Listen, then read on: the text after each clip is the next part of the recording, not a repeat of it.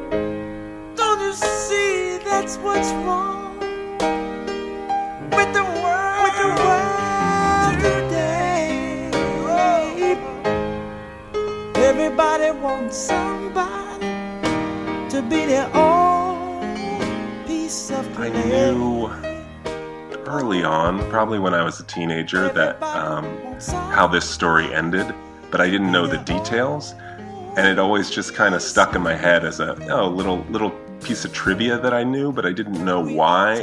But I was always like, how the hell did that happen? Yeah, you you have to you ask yourself what what did it because that's that doesn't happen by accident usually, and uh, and not to hear that his father like killed him in an accident, but his father shot him to death. Shot him to death. Th this story is, is sort of the end is firmly planted in the in the beginning with this father, this this Marvin Senior. His relationship with his dad is so troubled, like it it's in the, um, you know.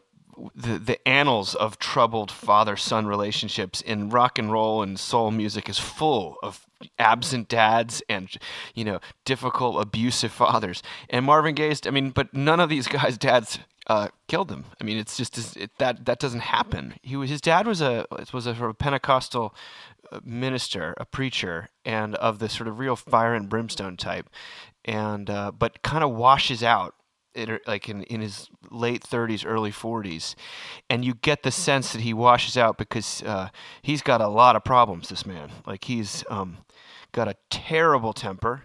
He's a he's a he's a cross dresser, and Marvin was always talks about being embarrassed about his dad, but right. not. This is a big this is a big player for him. I mean, th- there's just a few things at play for Marvin as a kid that he's going to carry with him into adulthood, uh, and that is wanting love from his father, having the utter shit beaten out of him by his father, God and religion being of the utmost importance to to his father, and then you know this this alternate lifestyle of being a crossdresser, and the neighborhood knowing about it, and that Marvin is compensating, and his and his brother are compensating with every interaction as as young men um, with the the reputation of their of their father. especially after he stops being in church basically he's sort of he's, he's almost like too he, he's one of these guys that who's who's uh his he's too his theology is too pure like for any of the churches around. And so he kind of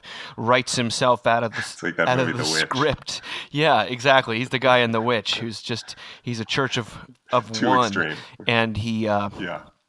he uh he but it, for all intents and purposes he's just around the house not really doing anything. And marvin's mother's the one uh putting the, protector. food on the table and the protector of, of Marvin, and he talks about even as a kid, sort of uh, considering suicide as an as an option, uh, as escape from from this holy terror in in his house, and his mother being the only the only one. So really, love is at the center of of what Marvin wants, and is also like the the only good feeling uh, protective feeling that exists that that keeps him from danger. I didn't start playing with uh, the kids until I was well in my teens. I was always a loner, which is, I guess is why I can grow and be alone now, rather nicely without any um, too many problems. yeah there's there's there's so much psychology in this story that it's it's almost um, anachronistic because it's so early when it when it's happening. Marvin's born in like 1939, I think, and he's um, when anyone around his family is interviewed, they all say, "Oh yeah, uh, Marvin Senior did not like Marvin. He didn't want to have him. He was he resented him. He like they all say, "Oh yeah, he just he never liked his son like at all." And it was very clear that there was a lot of um, dramas being acted out on behalf on in young Marvin, old Marvin, and the mother. And this is a really dysfunctional family. Probably Marvin Senior was diagnosable in a number of different ways. And in a different era, he would have been institutionalized. And it sounds like they did. Um, the only sort of good moments that they they ever had were in church when Marvin was singing and the dad was accompanying Marvin on kind of banging it out on piano while his son sang, as long as it was you know singing um, uh, religious tunes. So that's sort of the, the only good moments he has with his dad as a child. And so then he flees and joins the Air Force, um, which doesn't go well. he gets kicked out pretty quickly. Marvin has a lifelong, because of his relationship with his dad, he's got a lifelong uh, push and pull with authority, shall we say. And uh, he's constantly, anyone in authority in his life, he is um, loving them and hating them and just testing the boundaries and blowing up and running back and uh, it's a it's a fascinating kind of yo yo yo effect. But yeah, he he gets and there's interviews with him talking about yeah, I got out of the army, dishonorable discharge. They said I could not like conform to authority. It was it was all of like three months or something. And so then he starts to sing, I guess, sort of the the doo wop R and B um, scene around DC or the Mid Atlantic at the time, and and joins a group called the Marquees, um, and they end up somehow working with Bo Diddley. And they I know that they sing backup. Marvin Gaye sa- sang backup on Chuck Berry's song "Back in the USA" Really? in 1959. 1959, Marvin Gaye is singing backup for Chuck Berry. Wow. And then he falls in with um, Harvey Fuqua, who's this Harvey is, is sort yep. of a, a key character in in moving Marvin to the next level. Um, Mm-hmm. And Fuqua is kind of a band leader type. Is that I think so. Uh, is that right? He's definitely a producer and sort of has a knack for um, the record business um, at an early age. He has his own band called the the Moonglows, and um, and there is one track of, of of the Moonglows, Harvey and the Moonglows, where uh, uh, Marvin sings lead. My mama Lucci, she's a brand new coochie. Ding dong, baby. Now I don't need a maybe mine. Oh yeah. we're gonna travel a long distance from my Holy mackerel from my coochie, my coochie. Um, though maybe not in another way. yeah, in the end. Um, the Moonglows touch sort of are, are in the circle of chess records, um, but eventually they they break up, and Harv and Marv head to Detroit. Head to Detroit, where Hitsville, USA, is just just, Just happening. getting off the ground. Berry Gordy's label, Motown, Motor City Records, is um, is just beginning. And I know, like, I didn't realize, but very early on, he writes or he co-writes uh, the song Beechwood Four Five Seven Eight Nine. Yeah, uh, for the Marvelettes, which you know the Marvelettes I think are one of the great uh, girl groups of all time, and that's an awesome song. But he's he gets out there, and you know, um, it probably it should be said that Marvin's dream is not to be a R and B singer. Marvin's dream, and he it's this dream that he doesn't give up on throughout his entire career. He wants to be the black Frank Sinatra. That's what he says. He says, I want to be the black Frank Sinatra, sort of Nat King Cole's, you know, Yeah. reincarnation. And that's where he, he tries to convince them to sign him as the as the new Sinatra, as this suave balladeer. And the first record that Motown puts out of his just completely it's it's along those lines. It completely flops. I feel like it's kind of a snooze. It's it's exactly what you might expect from somebody emulating Nat King Cole or, or Sinatra. It's it's it's just it seems like it's probably five years too late, right? Yeah, it, it's not it's not that good. I mean, it's, It's not you kind of heard once one you've heard them all, and, and you'd rather just hear Sinatra do it, um, or if you know what Gaye is capable of, you'd rather just hear him do Marvin Gaye songs because none of these are songs that he's written. He wants to do standards, and Right.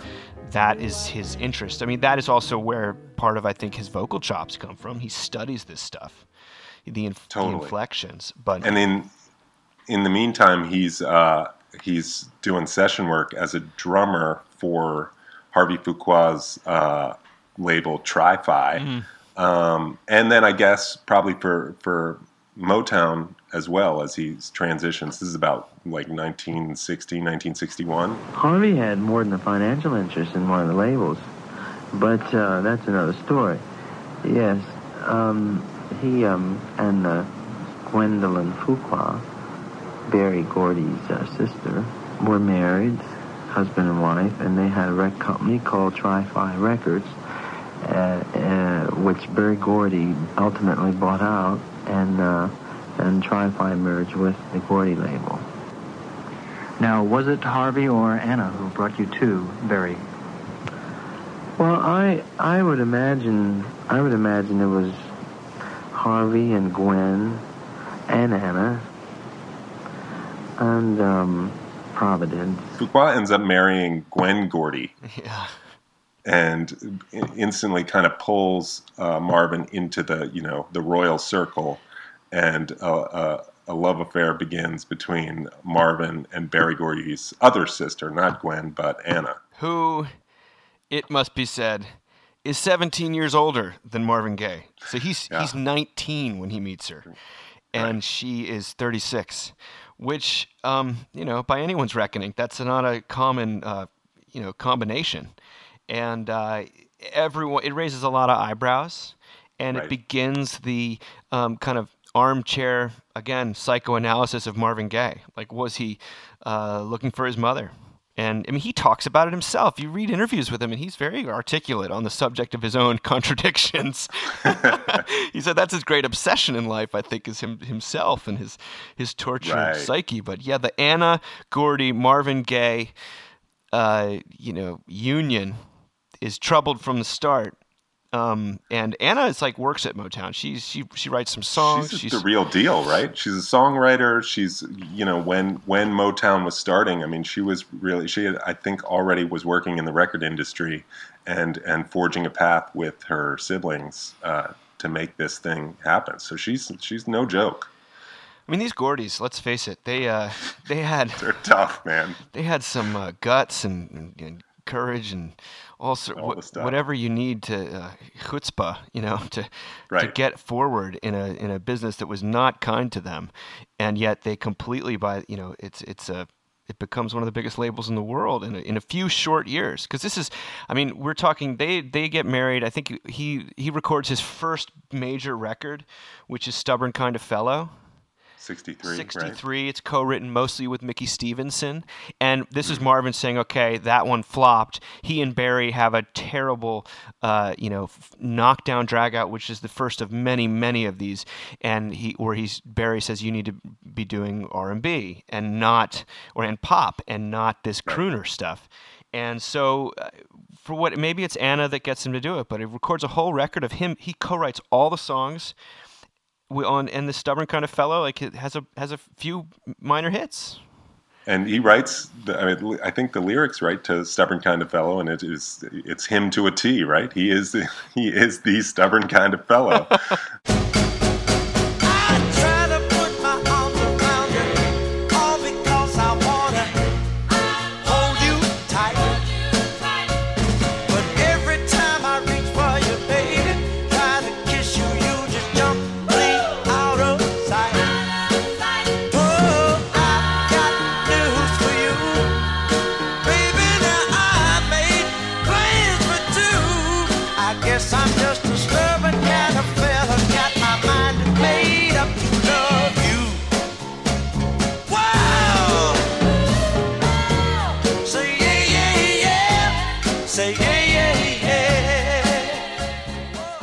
like it. It's it's that early Motown sound before you get the um the the the, the funkier uh, influence and the and the, the but the strings are starting to be there. You know, the monk. The, the- it's worth saying like what is the Motown sound because uh, it's instantly recognizable.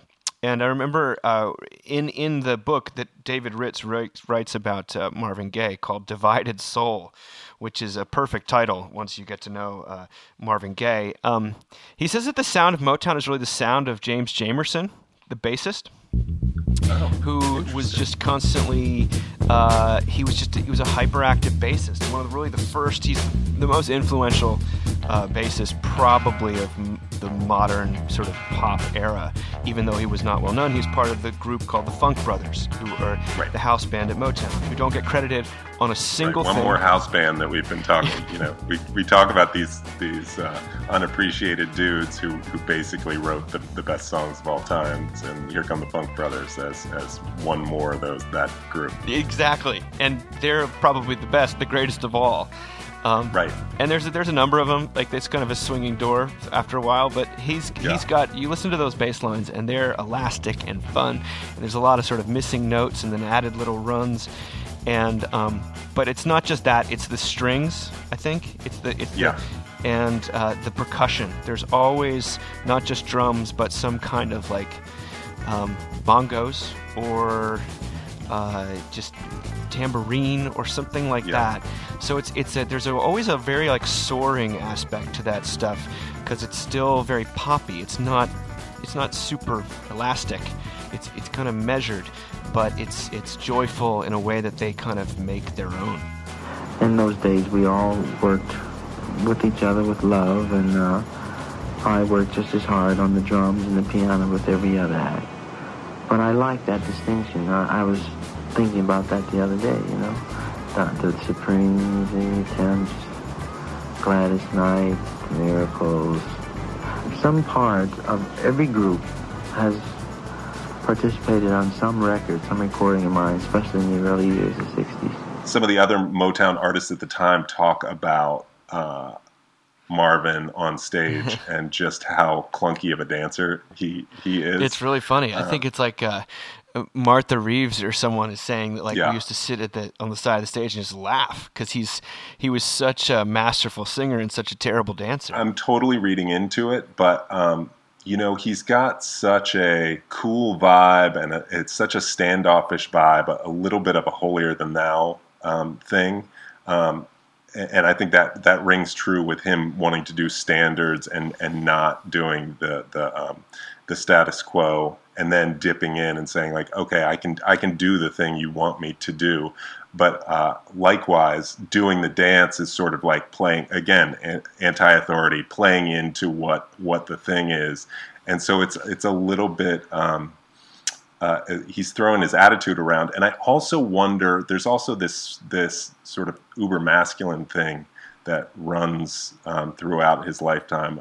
I wonder if like if dancing he almost considers as as not effeminate or something or yeah it bears saying too that like he's a he's a sex symbol from the word go i mean he's he's Right. very good looking and uh, Right. charismatic and one of the things you know when i th- when i think of marvin gaye the iconic pictures of marvin gaye most of them are from the what's going on era and he's got a beard Yeah. and usually like, some sort of skull cap on Yeah. but Marvin Gaye in the you know in the '60s was always wearing a suit and he was clean shaven and just looked like a million bucks.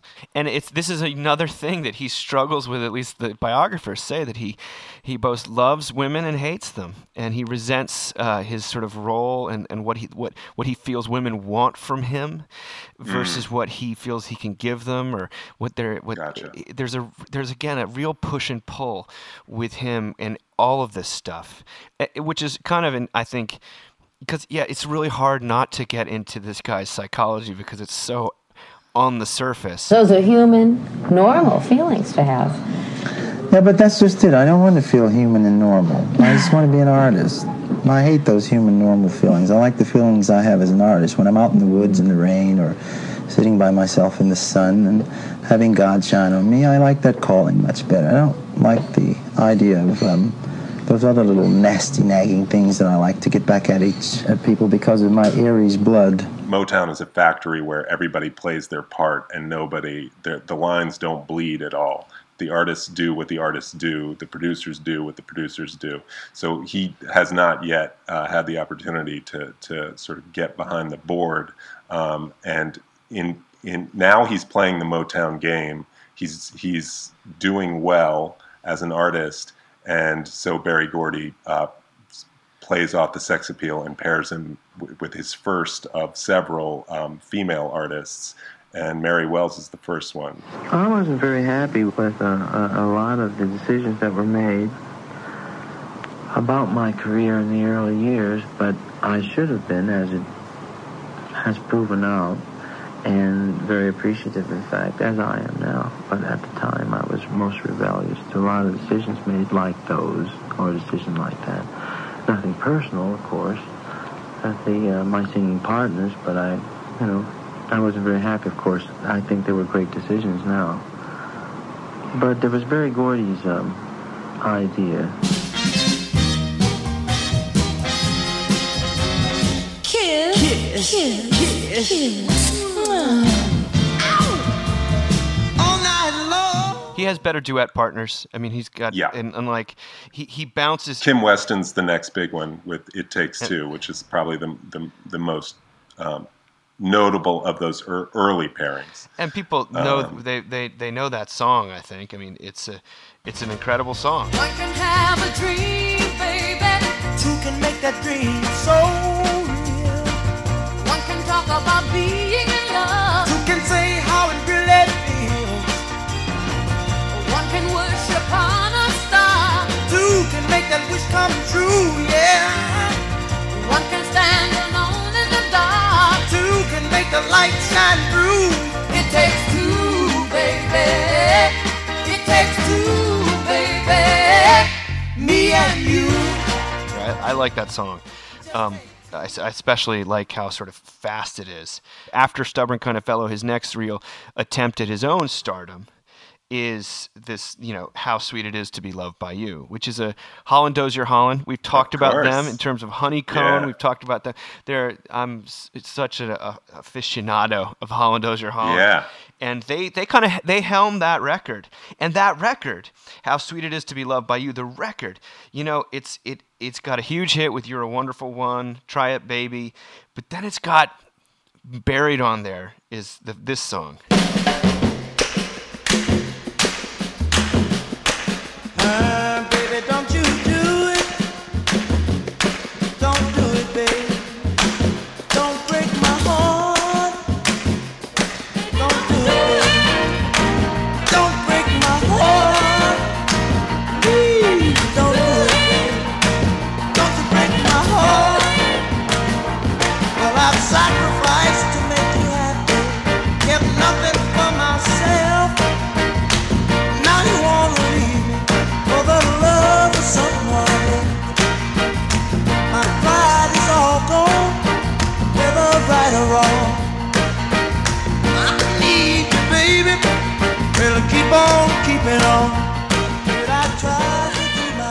that's the song baby don't you do it which opens I know that one. the last waltz the, the band plays that That's in what it is. 1978 they they record a version of it on rock of ages which i happen to actually greatly prefer to Levon Helm sings. yeah and, and he drums the, you know like the the devil is on his heels i mean it's incredible uh, performance and uh, but also the who cover baby don't you do it they actually record a version of it so and and you know the number of early marvin gaye songs that uh, that the British invasion taps a hold of. Like "Can I Get a Witness" is an early Marvin Gaye hit that the Rolling Stones record.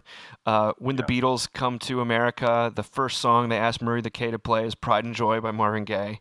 Uh, You have just you know how sweet it is to be loved by you. Of course, is not only like a it becomes a major hit for James Taylor, but I think don't don't the Grateful Dead play that? Like, and that's not British invasion, but Yeah, th- yeah, you're right. these songs are beloved. That whole record is is pretty great if you like that classic Motown sound. That's that was released in 1965, the How Sweet It Is to Be Loved by You record.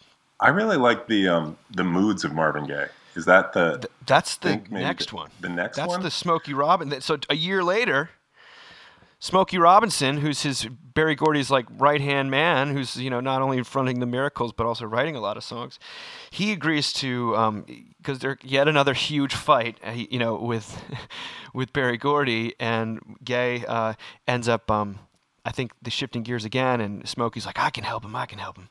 And uh, so they record that record, Mood, The Moods of Marvin Gaye, which has, again, hit after hit after hit, including the opening song, I think. Isn't the opening song I'll Be Doggone? Yeah, I'll be doggone.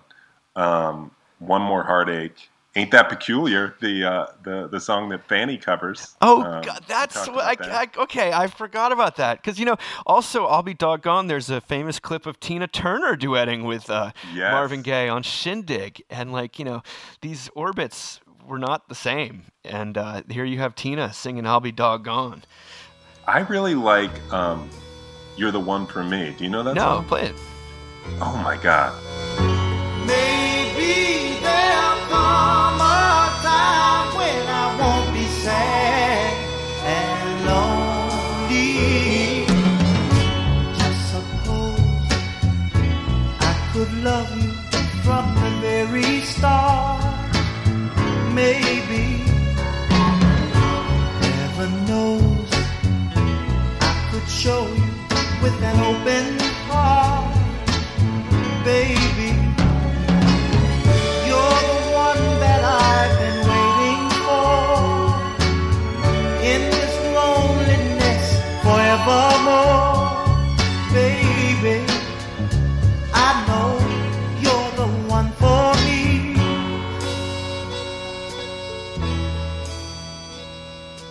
Wow, I love that. That's fantastic. You know, he does somber like nobody's business if Oh gosh. he has to, and and that song in particular is just eh, by the end, it's just effortless and it's so beautiful. And I, I, I will rewind the last thirty seconds of that song over and over again. It's it's so. I mean, that's a major record, 1966, Moods of Marvin Gaye. And at that point, he's also all of his solo singles are being interspersed with these duets with that again. At this point, it's with Kim Weston and the It Takes Two. Right. But then you get we get very The big one. 1967. Uh, a woman named Tammy Montgomery is discovered. Berry Gordy insists that she change her name to Tammy Terrell. This is a, a young lady who has been in a very tumultuous relationship with none other than James Brown. Ooh, ooh, ooh, ooh, I got a good thing. I mean, Marvin's story is pretty damn tragic, but Tammy Terrell's story is is uber tragic. You mean Um, yes. uh, you know, rape at an early age, and then a series of super abusive uh, relationships, um, including James Brown, who I mean, the guy that changed everything for me, frankly. Um, the, reading some of the stuff that that he did, the physical abuse that that happened with her. Yeah, well then then um, she leaves that And then relationship Ruffin, and right? Dates David Ruffin at the Temptations. And I mean, just apparently he hit worse after worse. hits her with a hammer or something. I mean, it's it's really it's horrible. uh she's um yeah she, poor Tammy. Uh, she's got the And- coolest voice of one of the greatest voices, like pure so sass. unique. And you know when when when uh, they talk about her character, they say that she was a real grown up, like she was sort of a woman of the world. I, I liked Tammy. She was pretty, and she was nice, and she was soft and warm, and sweet, and misunderstood. And I enjoyed working with her. And that, coupled with Ashford and Simpson, made the project an enjoyable. you know, right off the bat, right off the bat, you have Ashford and Simpson, sort of Valerie uh, Simpson and Nick Ashford, Nicholas Ashford, who are, you know, he's one. He look, he literally looks Nick like. Ashford, What? How do you describe as a him? kid, I just remember seeing Nick Ashford as a kid and being like, "Who is that person?" like, I've never seen. He looks person like the that. cowardly lion. this- I mean, he, he definitely he looks that's like. exactly right. Oh my god! Uh, he went for it. You've seen him before he he's he's got that. So Ashford and Simpson had some some great sort of disco-y hits in the '70s and then early uh, early '80s. Solid, solid like a rock is is their most popular song. It was no time to play. We build it up and build it up and build it up, and now it's time.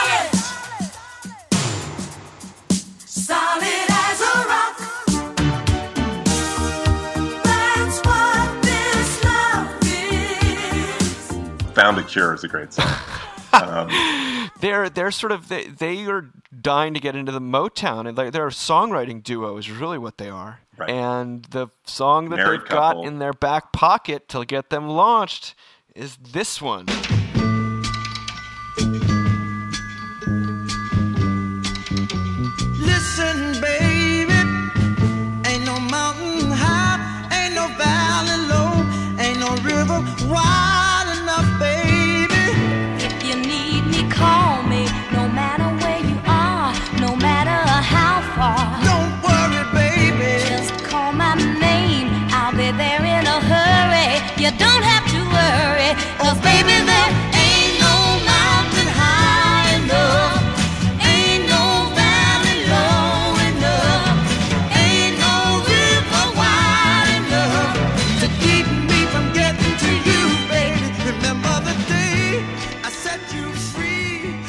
Mean, that's a, a American perfection is what you call that song. I mean, it's that that song. You know, if you look on Spotify, for example, it has Yeah. and Marvin has a lot of you know big songs and big hits. That song has double the amount of plays of any other song, and by and by Oh, that I mean 500 million. You know, uh, Yeah, it's yeah. Uh, that that enduring of a standard, and it's been in so many you know movies and things like that. And you know what? They didn't they didn't record so it together. together. They recorded it. That's t- that's two people in different studios. They recorded the whole thing, and then they're like, "Hey, this would work better as a duet." And so they spliced the vocals together. and then they go on to, to they go on tour together and sing live together and i think it really sort of brings marvin out of his shell on stage to have um, to, to have confidence with this other person and, and have this chemistry that's undeniable um, they say that their relationship is, is platonic and that he sort of treats her like a, a, a little sister David I Ruffin would kill him. believe it right It's, uh, Right. who knows what would happen? got to deal with that that maniac. Um, so so yeah, it's a very strong bond between the two of them, and and I think it probably uh, reads uh, in the in the audience. But um, in 1967, right down the road from us, Yep. uh, at Hampden-Sydney.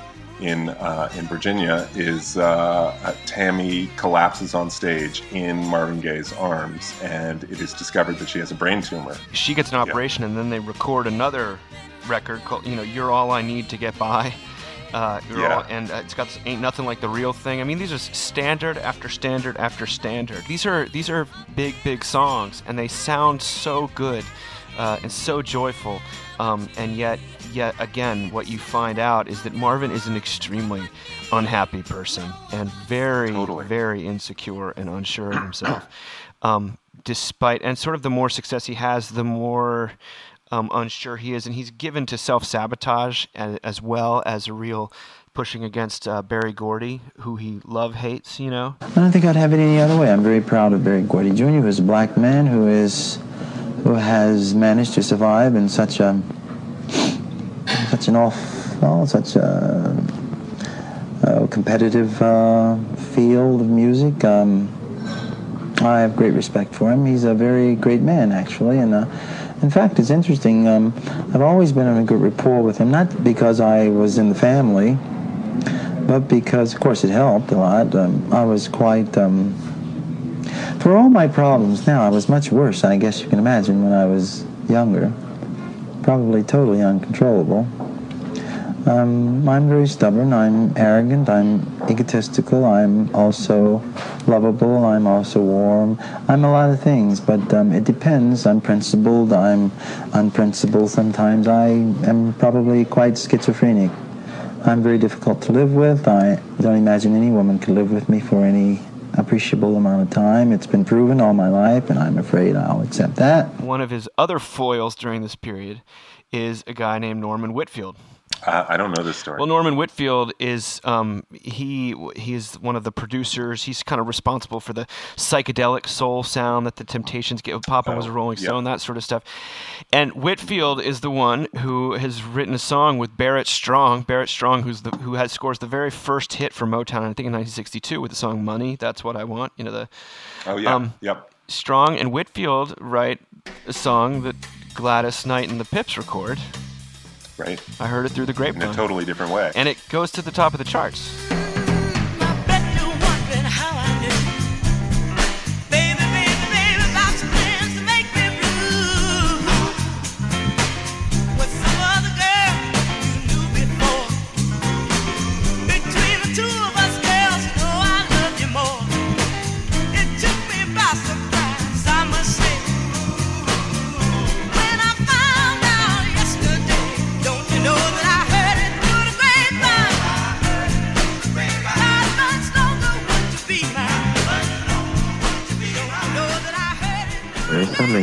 Sort of ticks her off about the whole heard it through the grapevine situation. There was something unethical involved. On that score, she has a beef. But the reality of the situation is that Norman cut it on me first. And very candid because he didn't have a lot of faith in it.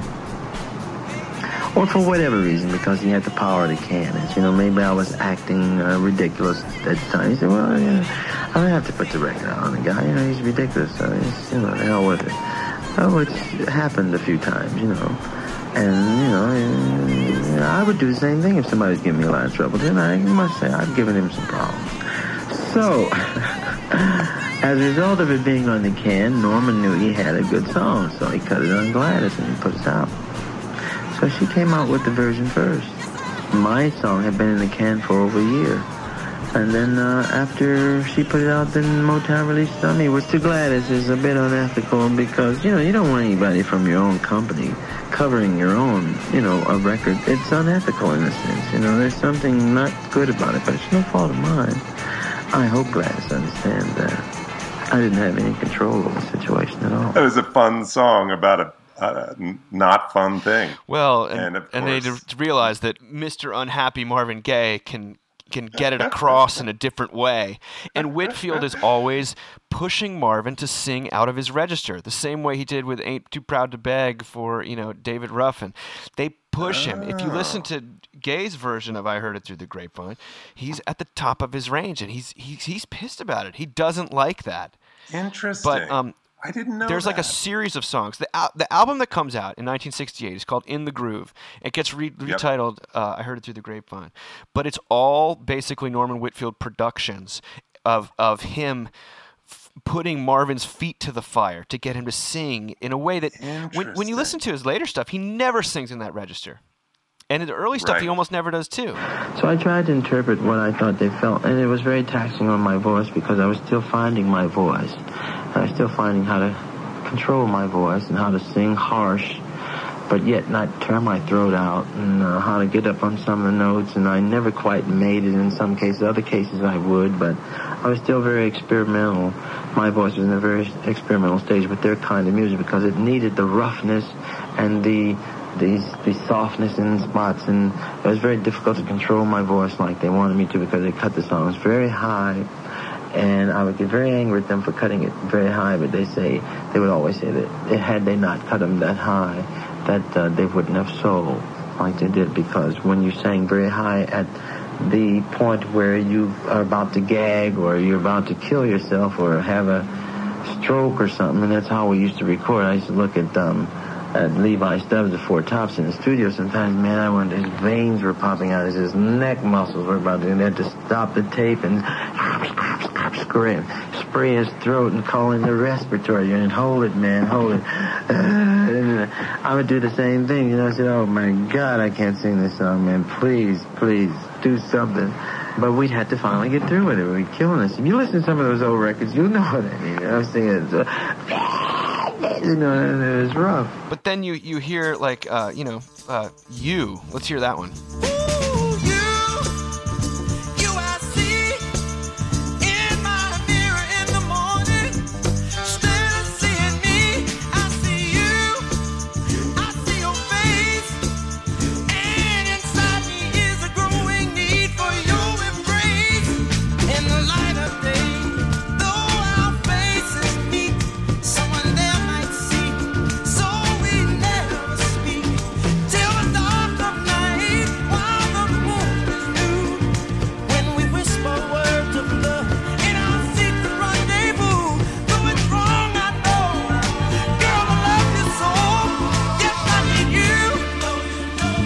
Whole record is full of these like kind of there. There's someone following me. I'm in intense pain.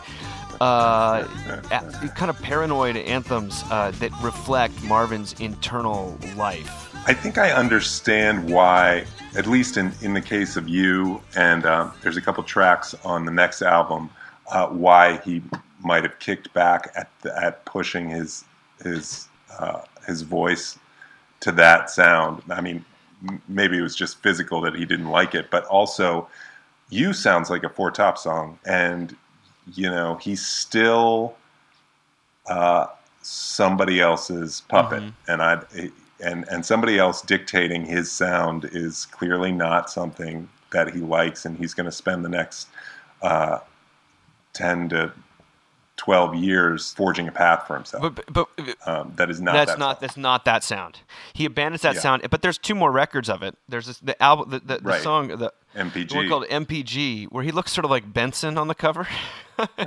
it is so strange. I was like, "Is that Marvin It doesn't Gaye?" look like it him. looks like Marvin Gaye's cousin or something. it's like Melvin Gaye. Melvin Gaye. That's I right. mean, that rec, that's that album. it's a cool record, and every song sounds like I heard it. Every song, time. and you know what? Why not? Like, if if, if you're gonna Right. try to like, bitter pill to swallow. if you're gonna try to recreate like it, the Temptations. Yeah, it's it's awesome. All I love that. Basically, there's not a bad song. The, the the end of our road is a great song. That's the way love is is is probably the closest uh, copycat of I heard it through the grapevine. Oh,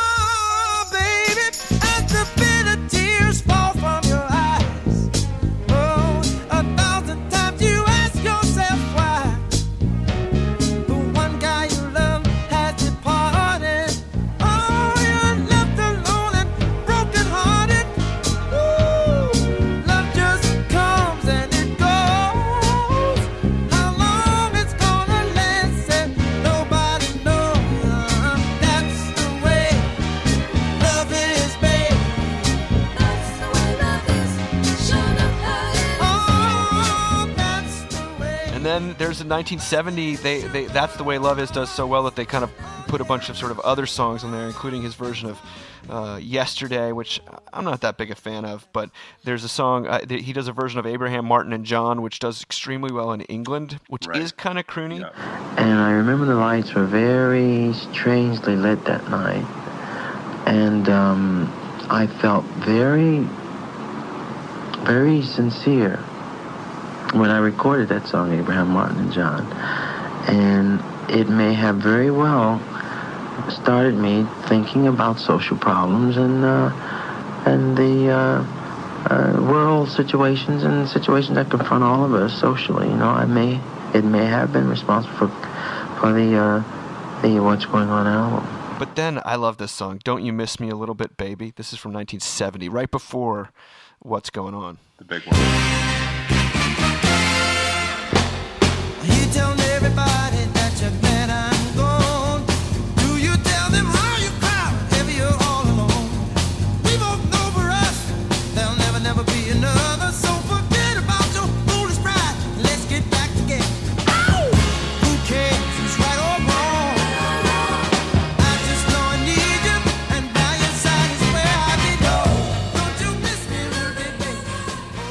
reminds me of his Cloud Nine cover too, which is also. But when you think awesome. though, within like a, a, a few months, he's going to be recording "What's Going On," you're like, wow, he really shifts gears. So a lot happens in in Yeah. that. Let's talk about it. I, I think there's a suicide attempt. Um, One of I think three very serious suicide attempts in yeah, his life. uh, and Tammy Terrell passes away.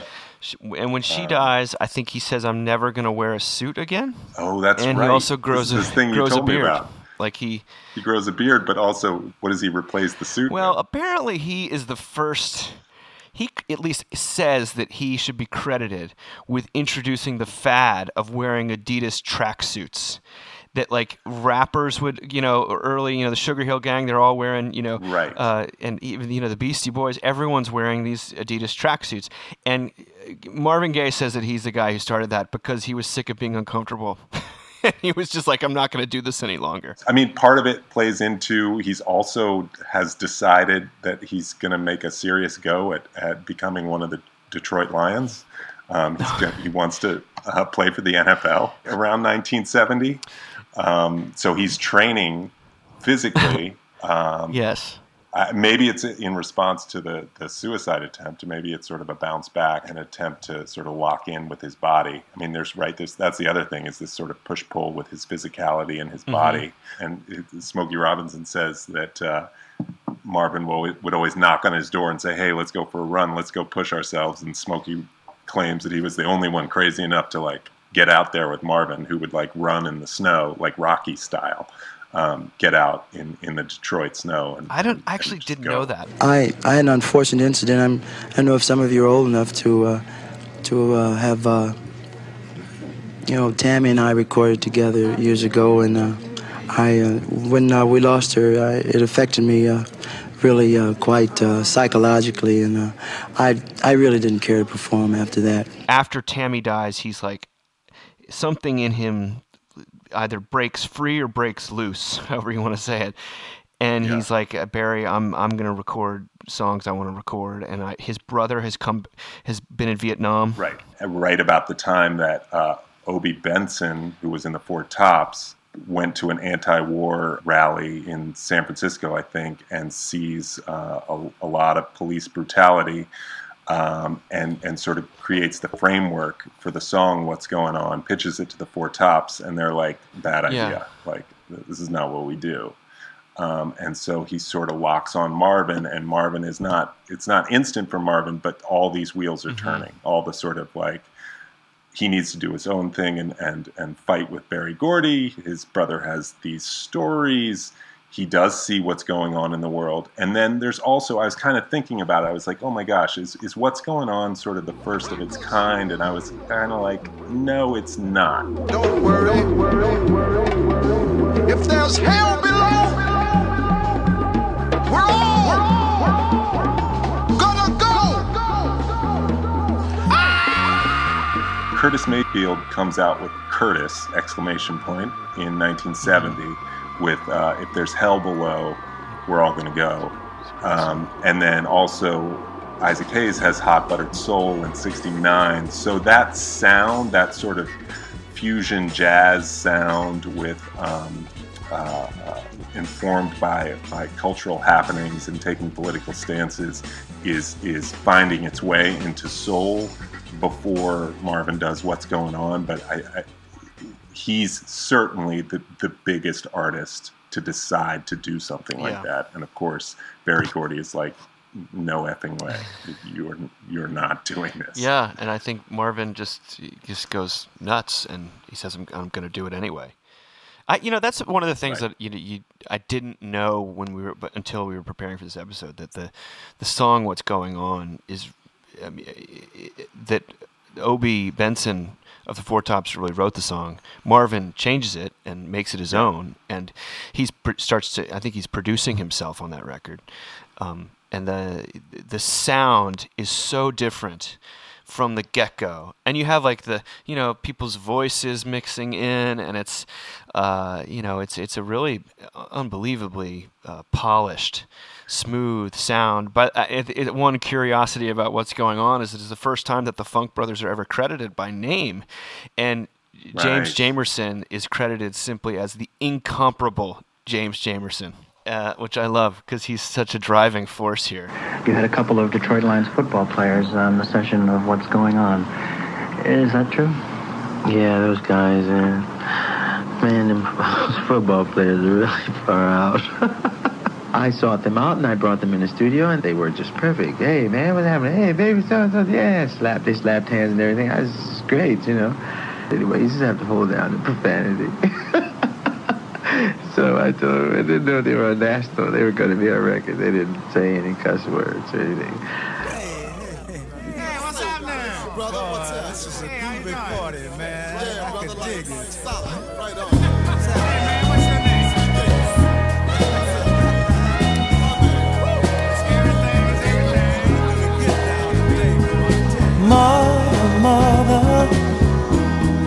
there's too many of you crying.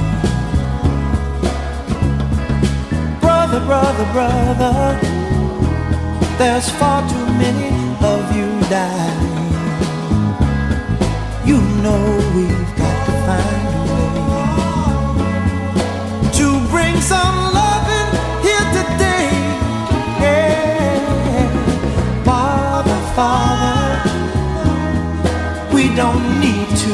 Escalate. It's a concept album, and for a, a, an R&B artist, um, first of all, not something that Marvin Gaye liked to be necessarily. Um, but for someone of his stature in that genre, this is a bit of a, a, a first. So Rolling Stone, you know, like last Mhm. week, just did their new 500 greatest albums of all time. Yep. And this album was was number one. Wait, really? Um, yep, really. Huh? Uh, and you can absolutely see why. All the things that he's talking about then are still a problem today, and the the songs still hit you just as hard. Mercy, mercy me. He's talking about he's talking about the mercury in Yeah, the fish. You're like.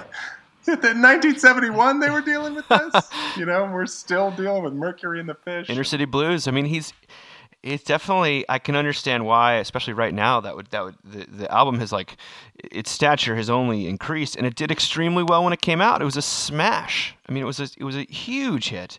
Um, and by the way, one of the people he's really in competition with, who's younger than he is, but is Stevie Wonder, who's also a lifer at Motown. And so Stevie, you know, starts he he's also at the same time pushing the boundaries of what Berry Gordy was comfortable with financially and artistically.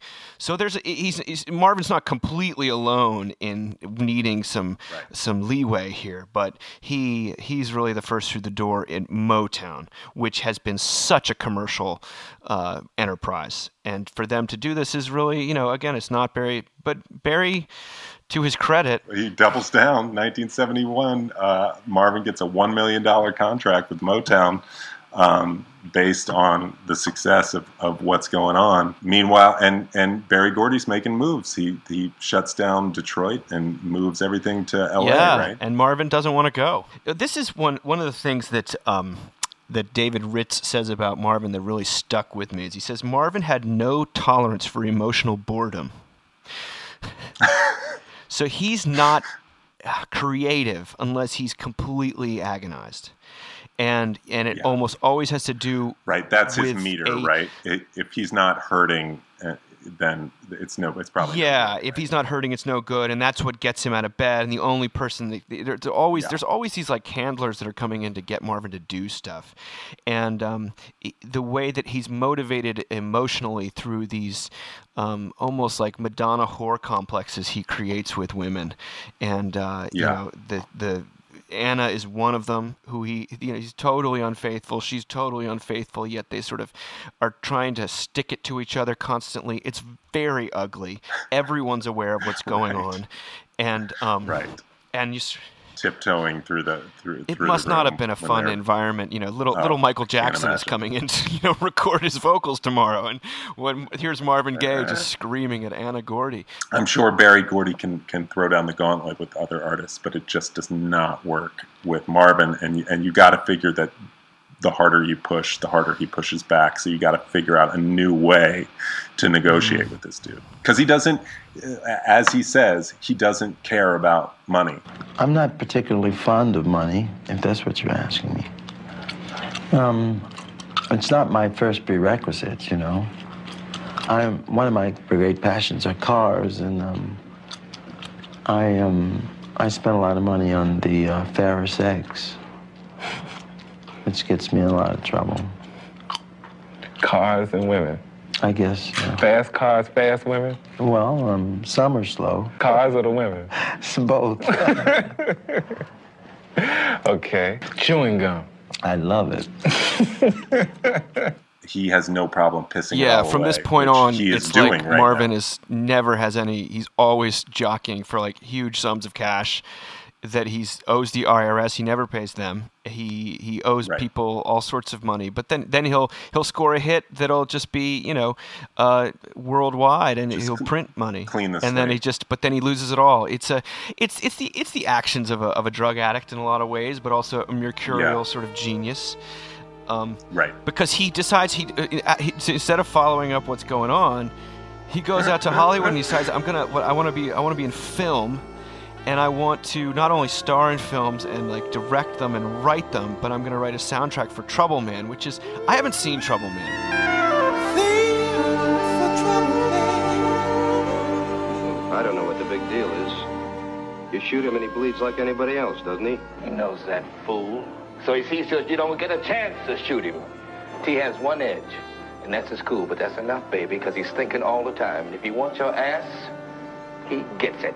Was he the driving force in doing a soundtrack? Oh, he wanted to do it. He like asked to, to do it. wanted to do it. And I think it's wonderful. I had a, a compilation called Pimps, Players, and Private Eyes, and across 110th Street was on there. Shaft was on there, with which I was. And Mayfield had obsessed. done Um, Superfly, right? I mean, it's Superfly, exactly. So right, Shaft and Superfly are, are already out. They're big Mm-hmm. hits, um, and so he decides to do his thing. And I think Trouble Man is an awesome, awesome song, and the and the the score is is great. Poor Abbey Walsh. And, You know, one of the things you see the emergence of on what's going on that, of course, you know, there's only one, uh, there's only one vocal actually on Trouble Man, which is the song Trouble Man. Everything else is no, there's there's there's um, poor Abbey Walsh has um, poor Abbey Walsh. He just you know he just tells you the plot basically.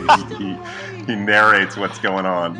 Mr. T and Mr. Big and like all, all the bad Wow. guys. He's he's telling you what's well, going on. Well, he really on. starts pl- Um, using his falsetto uh, almost uh, as as much as his other voices. As an he Has, instrument. you know, usually Marvin has, has always thought of as three different distinct voices, which is his falsetto, and then his Yep. sort of strained, I heard it through the grapevine voice, and then his smooth, how sweet it is, Yeah. uh, you know, uh, ain't no mountain high enough, kind of, and and every once in a while you'll hear it's actually worth playing um, you'll hear his low register which sounds nothing like the marvin gaye that you know. In fact when i watched trouble man because i did he i heard this version. This is not the single version of trouble man but it's it's the one that is in the opening credits. And i was like who's this guy? Because he's gotten into with what's going on he's gotten into layering his vocals and as you said, using his vocals as, as an instrument and sort of playing with that sound.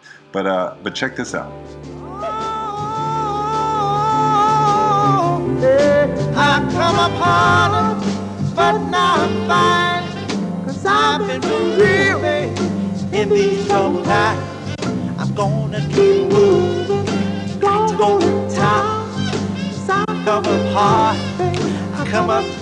I There's only three things that's for sure. Taxes that the trouble. All this I know. How you know I know? Ain't gonna let it sweat me, babe. No, no.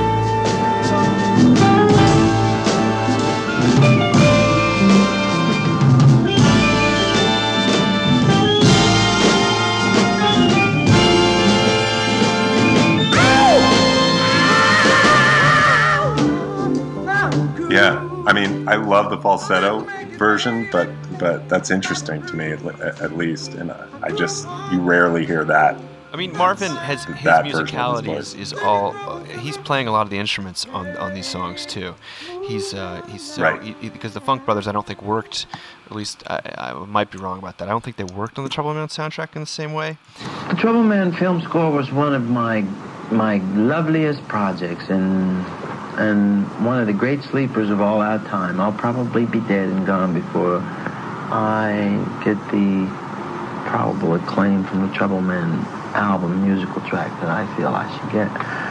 And put to a symphony, if someone took my album and did a symphony on it, I think it would be quite interesting.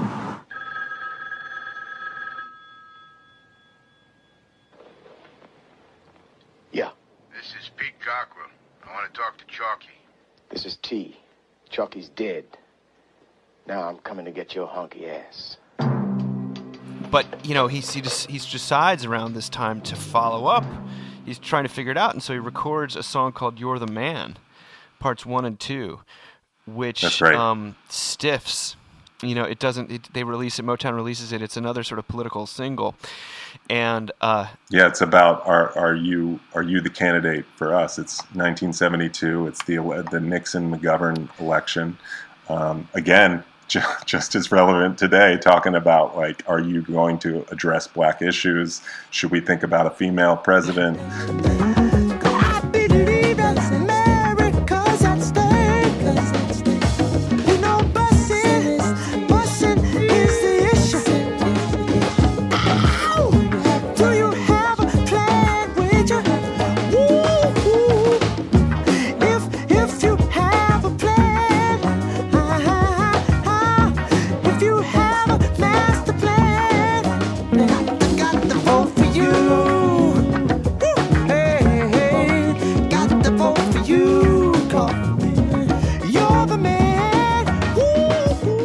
Are songs from those sessions that are, are great. They just they just came out like the, the the song um, "A Piece of Clay" is so good.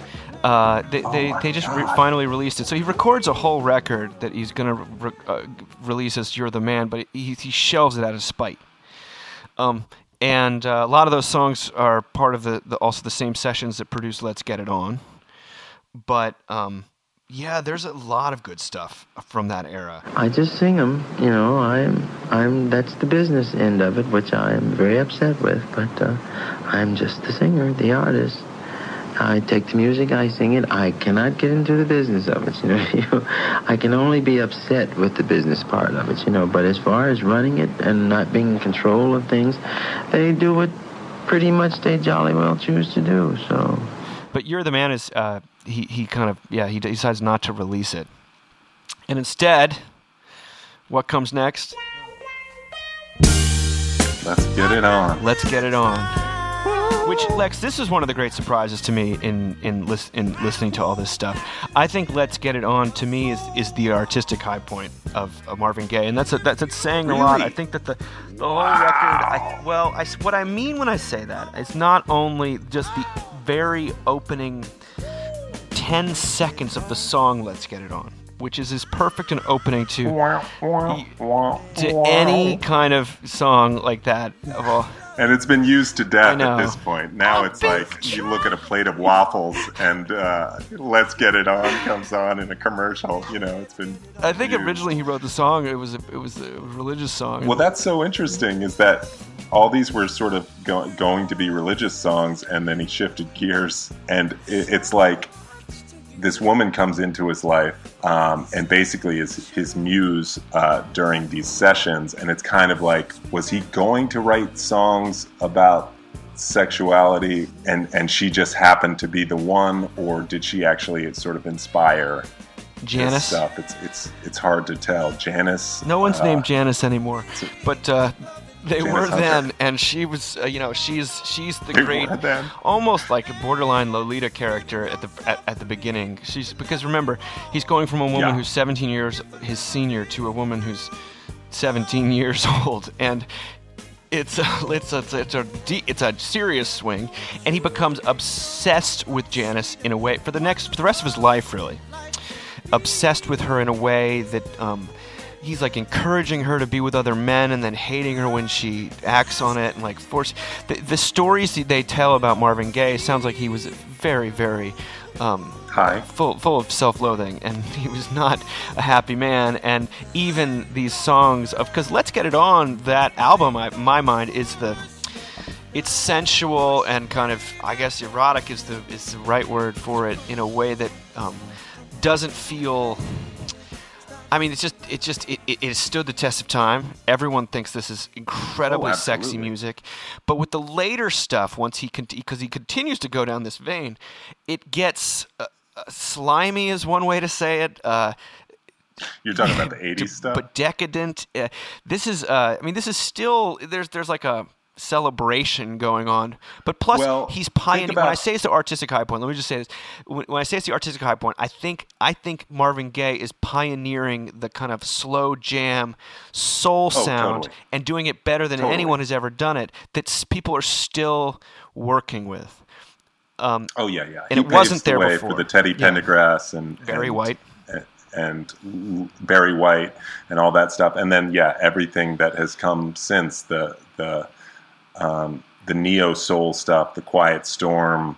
All it's a whole genre that he unlocks here, and it happens kind of at the right time where because I thought about that, you know, the opening of Let's Get It On, the the wah wah guitar and and how that's been used and abused so much, and I was like, and then there's there's porn soundtrack, you know, chic porn soundtrack from the golden era. That I was like, when was that? I was like, oh my god, it was the it was basically when he's recording this. There's Deep Throat was 72, Devil and Mrs. Jones was 73. Andy Warhol had done his blue movies. So like porn is is like a hip thing uh, in in 1973 when this album comes out. I was just saying that if I did have my life to live over, What would you do?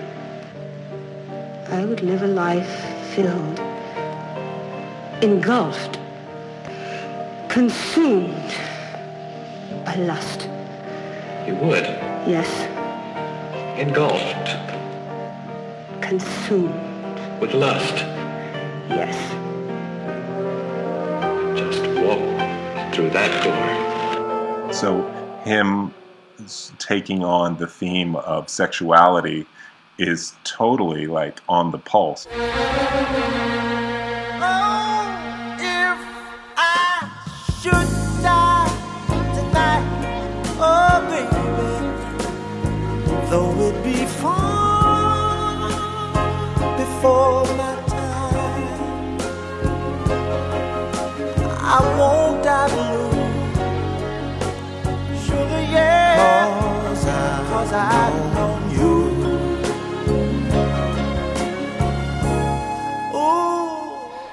How he's using his vocals there.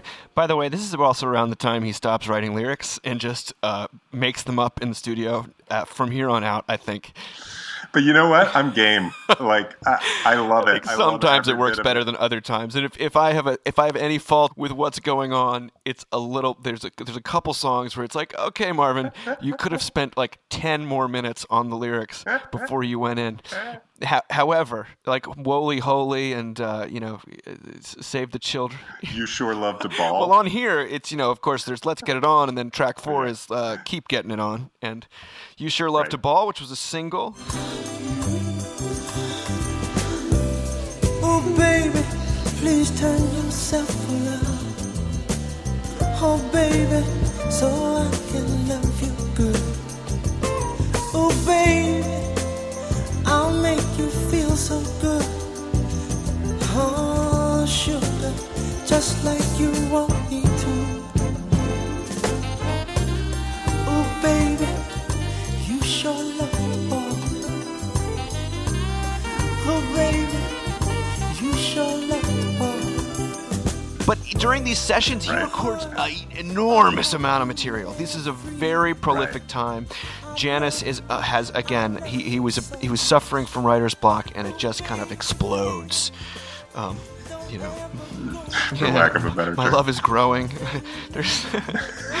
I love you secretly.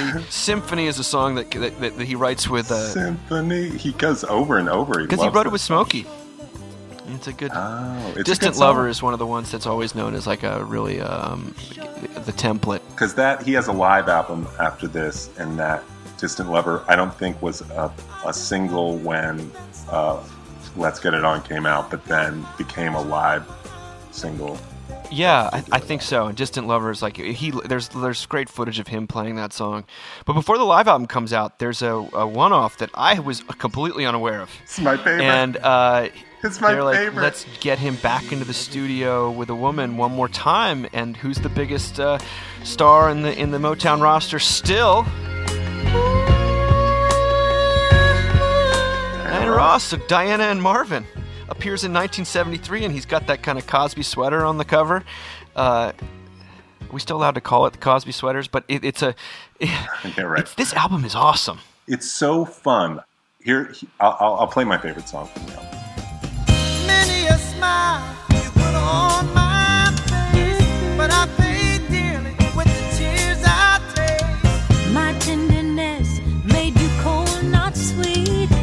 if a girl loves you, you only call her weak. My mistake was to love you, boy. Oh, love you, girl. My mistake was to give my all. Tell the world. My, my mistake. It's great. You know what's also all over that record is uh, I think what's his name um uh, the, the the the guitarist for the Funk Brothers. I think his name's Eddie Willis, um, and he plays electric s- sitar. Like uh, that, that sort of punch, that sort of wah wah like little thin Yeah. sounding guitar. It's all over it. You can hear it in a lot of the early uh, Jackson Five stuff, and it's all over. Mo- it's a, it's a Motown sound, and I love it. Oh, that song. Uh, It's such a nostalgia blast for me. I think Don't knock my love so it's uh, that's it. Don't don't knock my love. Someone else might want to rock it. yeah, uh, Wilson Pickett song, I think.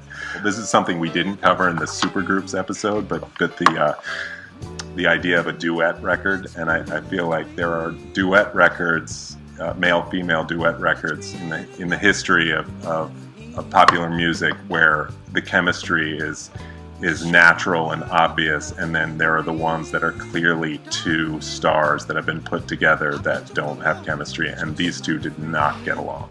I love you, baby. I love you too, Marvin. Because we've been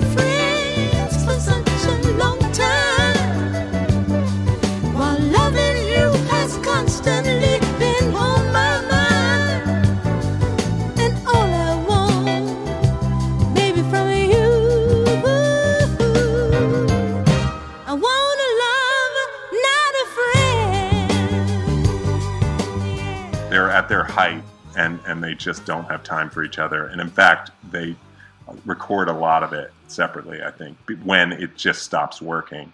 Um, he's smoking weed in the studio and she's pregnant and she's like what? And and she's pregnant i think with Berry Gordy's child. Um, so it's there's a lot of and this is not cool stuff at this happening. point. Like this is retrograde, and at, at the time, you know, "Let's Get It On" is where it's at, and that's becomes an enormous worldwide smash. And this is uh, uh, like an afterthought, but as a result, because the production values are so good, and the, those Yeah. two are such professionals, um, it's it's Marvin singing like saying, "Oh, you think I can't sing that stuff that I used to sing? Like here you go. Here's like a whole album full of it. I love it." And you're the one who sort of pushed that on me a little bit in, in, in the best possible way. There's some great bonus tracks on there too. There is this bizarre song, which is a um, Burt Bacharach, Hal David song called "The Things I Will Not Miss," which is um, from a movie musical that came out the same year that is considered like one of the biggest flops of all Lost time. Horizon? Lost Horizon. yes. I mean, I love the soundtrack because it's it's like Bacharach before he was he was disgraced and, and left.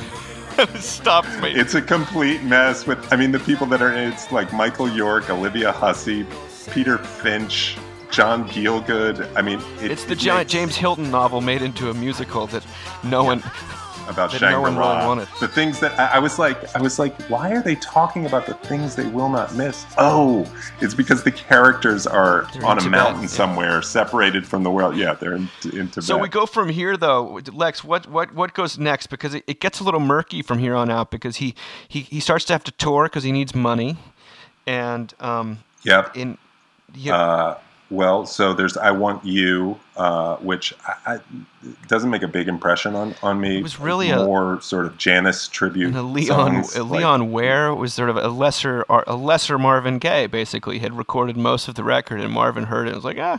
Why don't I just uh, erase all your vocals and put mine on there and make up a bunch of lyrics in the Really? studio? And some of the stuff is okay. Uh, the song "I Want You" itself, but again, this is this is the this is "Let's Get It On" going to a sour uh, place because he and Janice are already on the There's- rocks. How do you feel about love? I don't know. Love is misery. Love is miserable. I think I'll be a bachelor and I'll swing and um, I won't fall in love. I'll just be loveful, be kind and good and um, have fun. I don't feel like being miserable. Marriage. Miserable.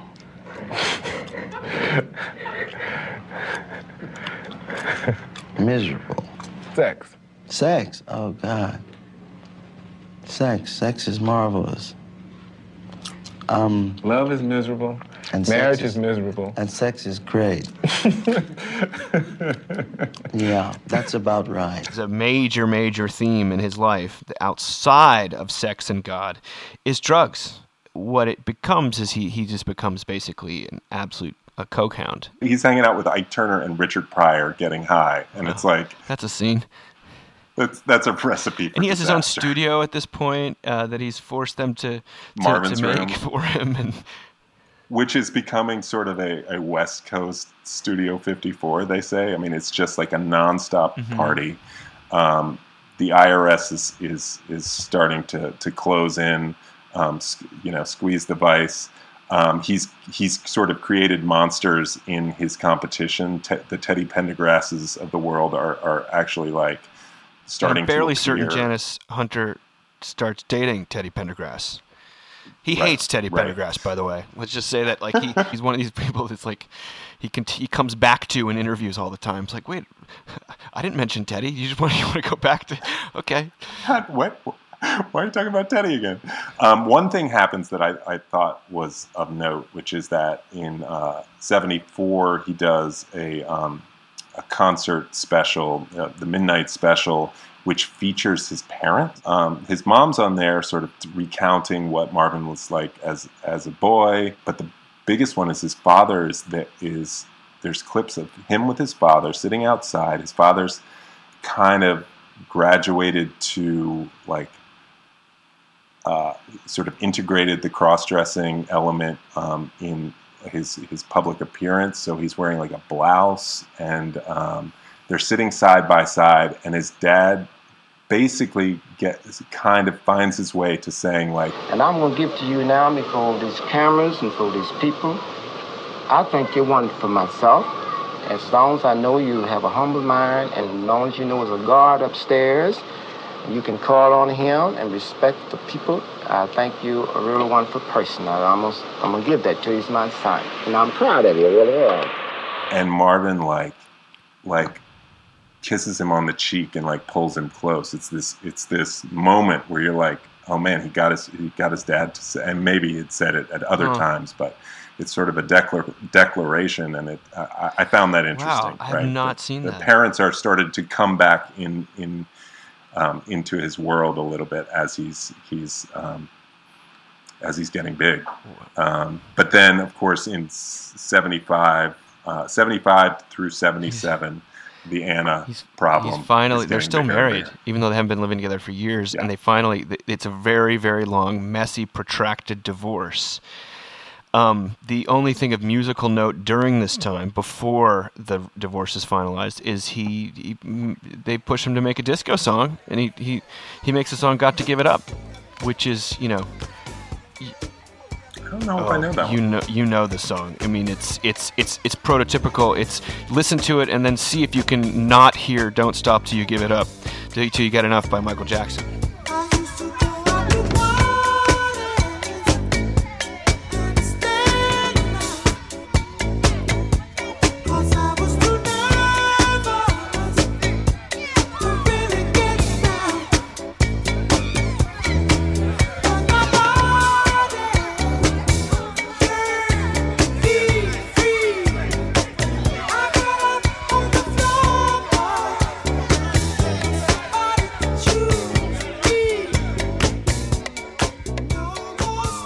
Course, I know that one. It's, It's, it's an incredible song. I mean, it's a, it's a disco standard. He he he he wrote it as a parody of a disco song, and of course the lyrics Oh, are filled with insecurity and weird Marvin Gaye stuff. And he, uh, you know, this is what um, Michael Jackson hears, and he's looking for a new sound himself.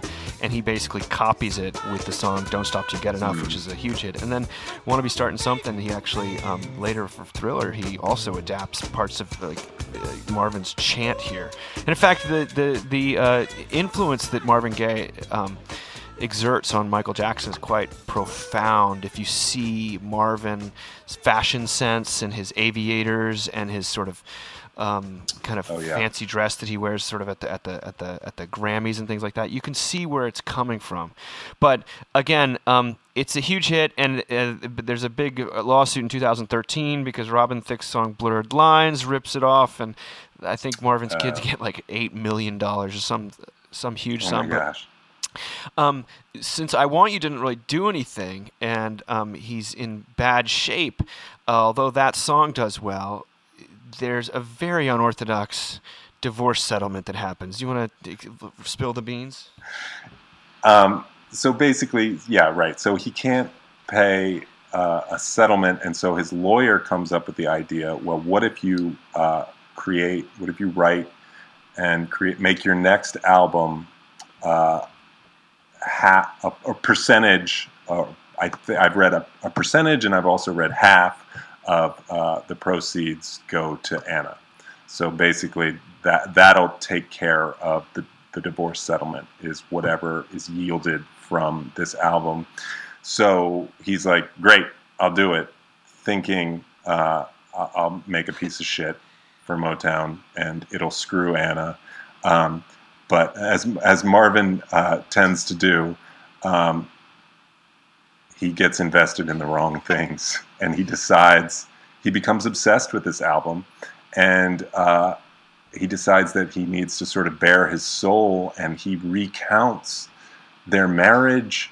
Um, he he works out all of his issues about the divorce on this album and it becomes this concept record about divorce. It is called here my dear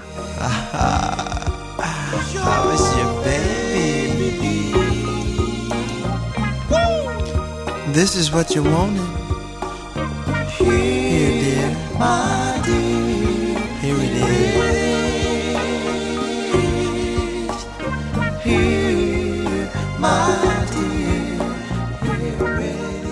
at the time when it came out it's it's sort of roundly rejected by fans and by critics the the the the general response is it's it's quote unquote weird It is weird. which it is it is weird weird. but time has has um, revealed that it, it is it is unlike anything else out there it's it's when i was going through my weird phase of sort of collecting um, esoteric albums and and interesting things uh, here my dear was one of them and i i listened to it to death and and i think it's i think it's one of the greatest Yeah, they say it's. I mean, again, this is Marvin's very stoned most of the time, and yet also inspired and full of agony. And he's putting it all down on tape, and he's trying to make himself feel worse, like just in the same way that he basically pushed Janice Hunter to get with. Petty Teddy Pendergrass, who he hated because he wanted to, Right. Because he hated himself even more. Uh, here you have him writing lyrics, and there's a there's an interview with Moss Def, you know the rapper, and he's just Yeah, like, yeah. I remember listening to that record. It's like, wait, what? What is this? I mean, he's like, what, what I can't understand is if you love me, how could you turn me into the police? There's another. There's like there's a there's a quatrain here. Um, Do you remember all of the bullshit, baby? You say you love me with all your heart. If you ever loved me with all your heart, you'd never take a million dollars to part. At the end of the song, is that enough? She's trying to break a man. I don't understand. Somebody tell me, please. Tell me, please. Why do I have to pay attorney's fees? um, this is a joke. I need a smoke. Wait a minute. And it's it's that level of, and then in the middle of it, there's this really whacked out sexual fantasy called like uh, a funky space reincarnation. A funky space kind reincarnation. of a sci-fi thing. What if what if we met again in the future, thousands of years from here? Uh, that one of the lines is All right, everybody, we're moving now to come in for our landing here in Pluto. Now, all of you who are in Group A,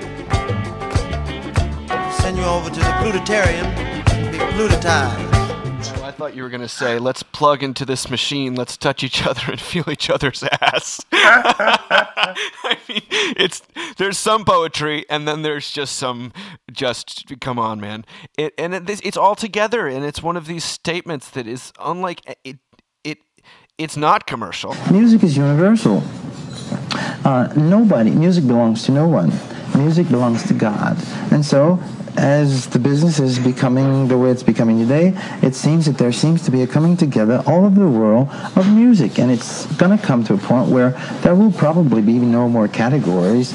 After a while, music will simply be music. Uh, however you do it, and it'll be accepted. It's fastly coming to that, but there are those in the business who insist on holding on to the last vestiges of their prejudices, you see? Meaning, a little simple thing like winning an American Music Award and then winning in all the categories, and then you watch the television the next day, and then you want to see yourself in your category, and they say, and the pop singer of the year is um, blah, blah, blah, blah, blah, Roger Dalton or blah, blah, blah, any white pop act. And they'll go back down the list, and then you don't see any rhythm and blues um, acts on the TV. It's like we're, we're not prestigious enough to put Uh, who won in the black soul categories? Well, we'll omit that because it's not that sort of thing too. But sort of burns my craw a little bit. He lays it all out there. I mean, there are some very literal things in in in these lyrics, as you already quoted. it's a Um, curiosity, but also, I think it is a, cu- but it's it's Yeah. it's wild. I mean, it's it's a it gets in Mhm. it gets in your brain. I agree. You know, it just sticks there. Anna's song, um, "You Can Leave, but It's to Cost You." That's a great song. Um, my one of my favorites is is "When Did You Stop Loving Me? When Did I Stop Loving You?" In fact, why don't we play that? I'd rather remember, remember the joy we shared, babe. I'd rather remember all the fun we had. All I ever really wanted was to love you treat you right. All we did was fuss and fight. It don't matter, baby. Take a lesson. On, come on, come on. I never thought I'd see the day when you put me through what you put me through. You try your best. You say I gave you no rest.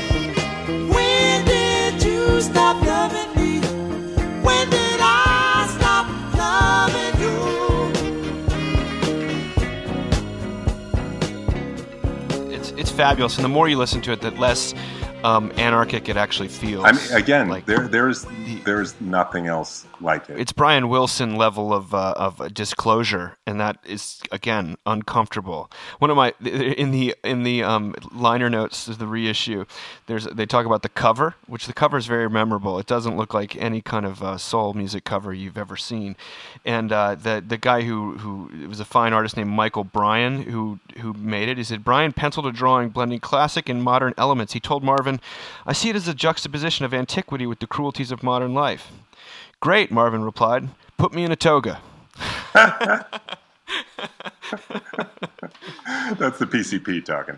So yeah, but this doesn't go anywhere commercially. It's still uh, it's released on Motown, and then um, so Berry is pissed, and he lives in Hawaii out of a bread van for quite for a while. I don't quite know what that means. I mean, I, I have a sense of what what what trucks carry around bread, but how do you live out of it? it's one like a those? Wonder Bread truck. They bring store to store, and, and you, you take your loaves of and so everywhere he goes, he's Marvin Gaye, so he gets a lot of favors until they realize like he's not going to deliver on anything that he's saying, and uh, he's also just snorting more cocaine than you can possibly imagine. and I think this is this is suicide attempt number two. Yeah. Um, is in Hawaii. Uh, he declares bankruptcy. Uh, Janice leaves him. Uh, he has to sell Marvin's room, which is kind of the biggest blow, I think. Um, not just the pile of blow, but uh, the the Marvin's room. He he really cared about. That that was his studio, right? That was Mhm. that was. and he loves the space, and studio. I mean, has he really let it is a cre- you you can see footage of him in the studio, and it's he knows what he's doing. Well, the absolutely worst rock bottom moment in the last seven years when I tried to commit suicide um, uh, through an overdose of cocaine. I was in an emotional state of. Um, I've never been quite so depressed. I'm a bit of a manic depressant anyway. Most of the time, I put on quite a face and an act, but I'm pretty depressed most of the time anyway. I have, as I said before, a lot of feeling inside for people and my love my life, my job, what I feel I'm here for, my purpose. And I'm a little reluctant sometimes to get on with it. I'm afraid I'm much too emotional uh, to be an artist, really, um, to be a really good one, to be on the job all the time. Uh, I guard my heart pretty, pretty well these days because I'm afraid if I ever fell in love again and I met the wrong woman, I don't imagine I'll live. I have a very fragile heart. And I put on a pretty roughish exterior, and uh, it's pretty thick. So then, yeah, he goes to he goes to he flees to England. Um, he he bails on some tours. In fact, he's supposed to give a performance before Princess Margaret. Yeah, and he totally and he doesn't. He flakes. stiffs the royal family, and uh, and so he has to leave England, Mhm. um, and ends up in Belgium. And again, it's all self-inflicted. It's not. At no point was anyone being disrespectful to him. They, these are people that are continually bending over backwards for him, but he's so paranoid and uh, hard to. It does, he's deteriorating at this point, and he's Yeah. so unhappy. And He's running out of gas, basically. yeah, so he goes to Belgium, where he hooks up with a sort of a, a, a guy there who is um, becomes really his, his his sponsor or his. He he Yeah. starts to get his life back a little bit. Meanwhile, he's recording a record uh, that ends up being in our lifetime, which he had viewed as being partly a spiritual album, partly a party record. Um, It's like the reverse of Let's Get It On, right? Because it sort of started as a disco, it started as something called Love Man, where he was trying to sort of compete with Michael Jackson and Prince, um, who are on the rise. Um, and then he, he basically thinks, I, I can't do this. I, I need to do something emotionally true. And it, it, it goes the opposite way. It goes towards religion and, and, and concept. Yeah, there's like one of his one of his time. better religious songs is called "Praise," which is on there, which is kind of like a funky workout song, which is a single that you know I think he records the vocals lying down or something like that. But it's it's a good song, and the, the cover is is is literally Marvin as a devil and Marvin facing Marvel Marvin as an angel, and a lot of this uh, paranoia um, or his just. Um, uh, I, what you would call it almost is like religious schizophrenia is at its i i the cocaine does not do good things for it because even you know even in the midst middle of what's going on people forget there's a sermon about god's love in the middle of that in in the middle of a lot of these records even i want you he just i- i- hear my dear he'll just stop the sort of song about the sexy reincarnation and he'll just tell you in space he'll tell you all about God and heaven and, and how you should be living and all this stuff. And it's it's he's a man in serious conflict. And so the, in our lifetime, that, which is what comes out, is kind of a concept record of that. But he never finishes it. That Berry Well, it's sort of leaked, right? Berry gets so mad that he, he takes it and he releases it before Marvin's finished with it. And that's what finally, finally pushes Marvin to leave Motown. Now, Marvin could have gotten a much, as we've talked about it before, Marvin could have got a much better deal anywhere else because Berry Gordy was not forthcoming with the dough. Um, right. But he was married into the family and all this stuff, and he wanted to be part of a black-owned business. You know, that was very important to him. Mm. And yet, um, he finally leaves Motown after this. This is like feels like a deep betrayal. Disc jockeys and um, uh, music people feel awfully free with um, editing and splicing and changing things about, and it drives me crazy. In fact, it's the reason why I left Motown and why I asked Berry Gordy to release me.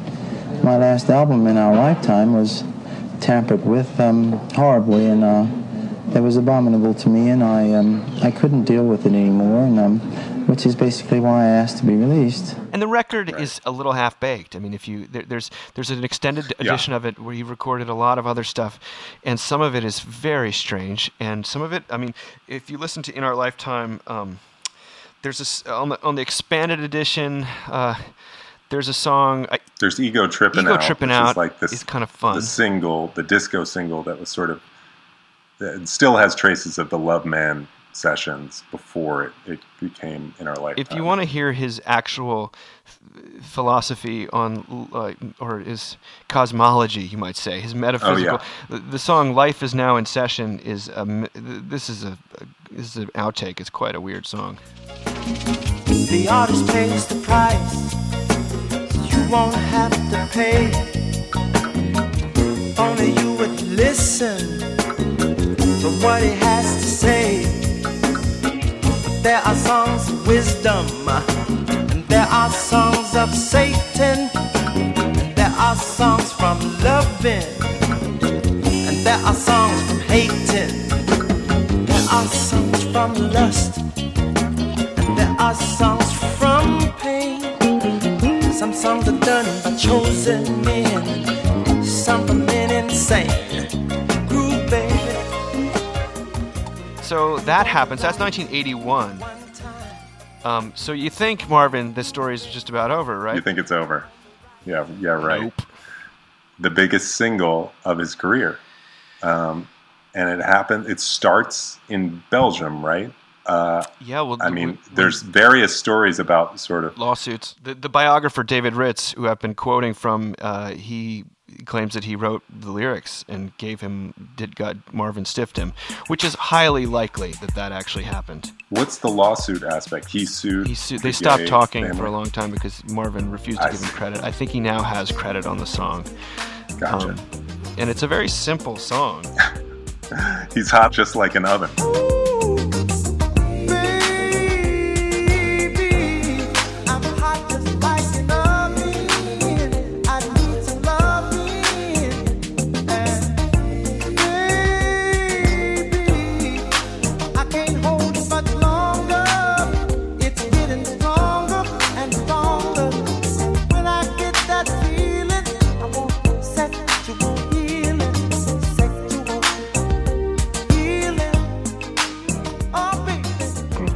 Well, I don't know how many phases my music's gone through. I write my music according to my lifestyle. If I'm sad, I write sad music. If I'm being divorced, I write divorce albums. If I'm uh, if I'm sexy, if I feel hot and or horny as I'm, I'll write a horny album. Columbia, which is his new label, a division of CBS, sends him um, a drum machine and a synthesizer, and so he's that that sort of dictates what this sound is um, as he's he's noodling with the, this this song, uh, "Sexual Healing," and then the other stuff that's going on. But he's sort of by being in Europe, he's partially influenced by Kraftwerk and New Wave. He's dating like um, Dutch models and stuff.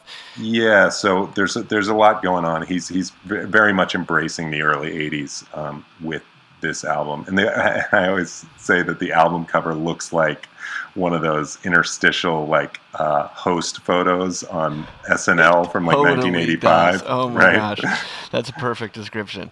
It's a worldwide, uh, you know, mega mega smash. And just when you thought Marvin Gaye didn't have it anymore, he delivers this. and he comes back home, and uh, it, it launches this this last leg. It's it's big enough to to bring him back in a major way. He he hits all the, you know, he does interviews. You know, a, a lot of what's on YouTube are interviews from 1981, 1982, 1983, as he's he's sort of uh, dealing with his return and and being this you know this new sex symbol Yeah. Again. I mean, there's there's also a documentary of him walking around Belgium, which is very It's very- incongruous, and. I, I love it. He does a version of the Lord's Prayer in like one of the oldest churches in Belgium. Oh yeah, right. You posted it, that. It, it kind of was like, wait, what? What is happening? And he's very, very soft spoken. You can't tell if it's just he's so stoned. He's so high. He's so high in a lot of these interviews. Yeah, he's he's not in good shape, and he's he's a very, very unhappy guy. The hit record brings not only money but status again, then doesn't it? Yes, and that's what's oh, important he's to back me. on top. I don't know where that is. Never did, actually. I, I'm awfully afraid of getting there. It isn't, uh, I don't know where one can go after that. looks to me like down. So I wouldn't like to get there too soon.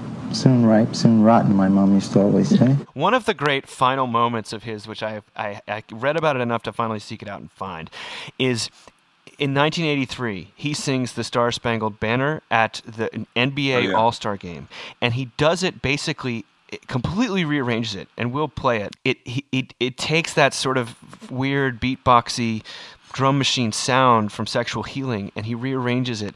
And the audience at first has no idea what's going on because it's really strange and a huge risk.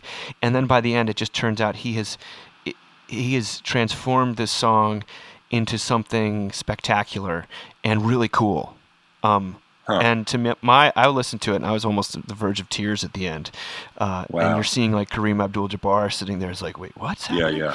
um, I love that Right before that, so he has the last concert tour, which I had that CD in the '90s, and it was one of the worst albums I'd ever heard in my life. Uh, everyone describes it as a total nadir. He's- He starts is- stripping on stage. he starts stripping on stage like he thinks that's what I- I people mean, want. it's right he's so sort of desperate to to please his audience and desperate for for i guess i don't even know if desperate's the right word but but he feels as though he needs to sort of bare everything in the name of his his music and of course the theme of sexual healing he's really embracing this and at the end of every show he's he's basically down to you know his his underwear and it sounds like the tour is a nightmare. There's like a zillion hangers on, and um, Someone said the, it's the most drug scene cocaine is that they'd ever seen in, on any Yeah. tour of all time, and this is someone who'd been on like the Mad Dogs and Englishmen tour, and they were just like, "This is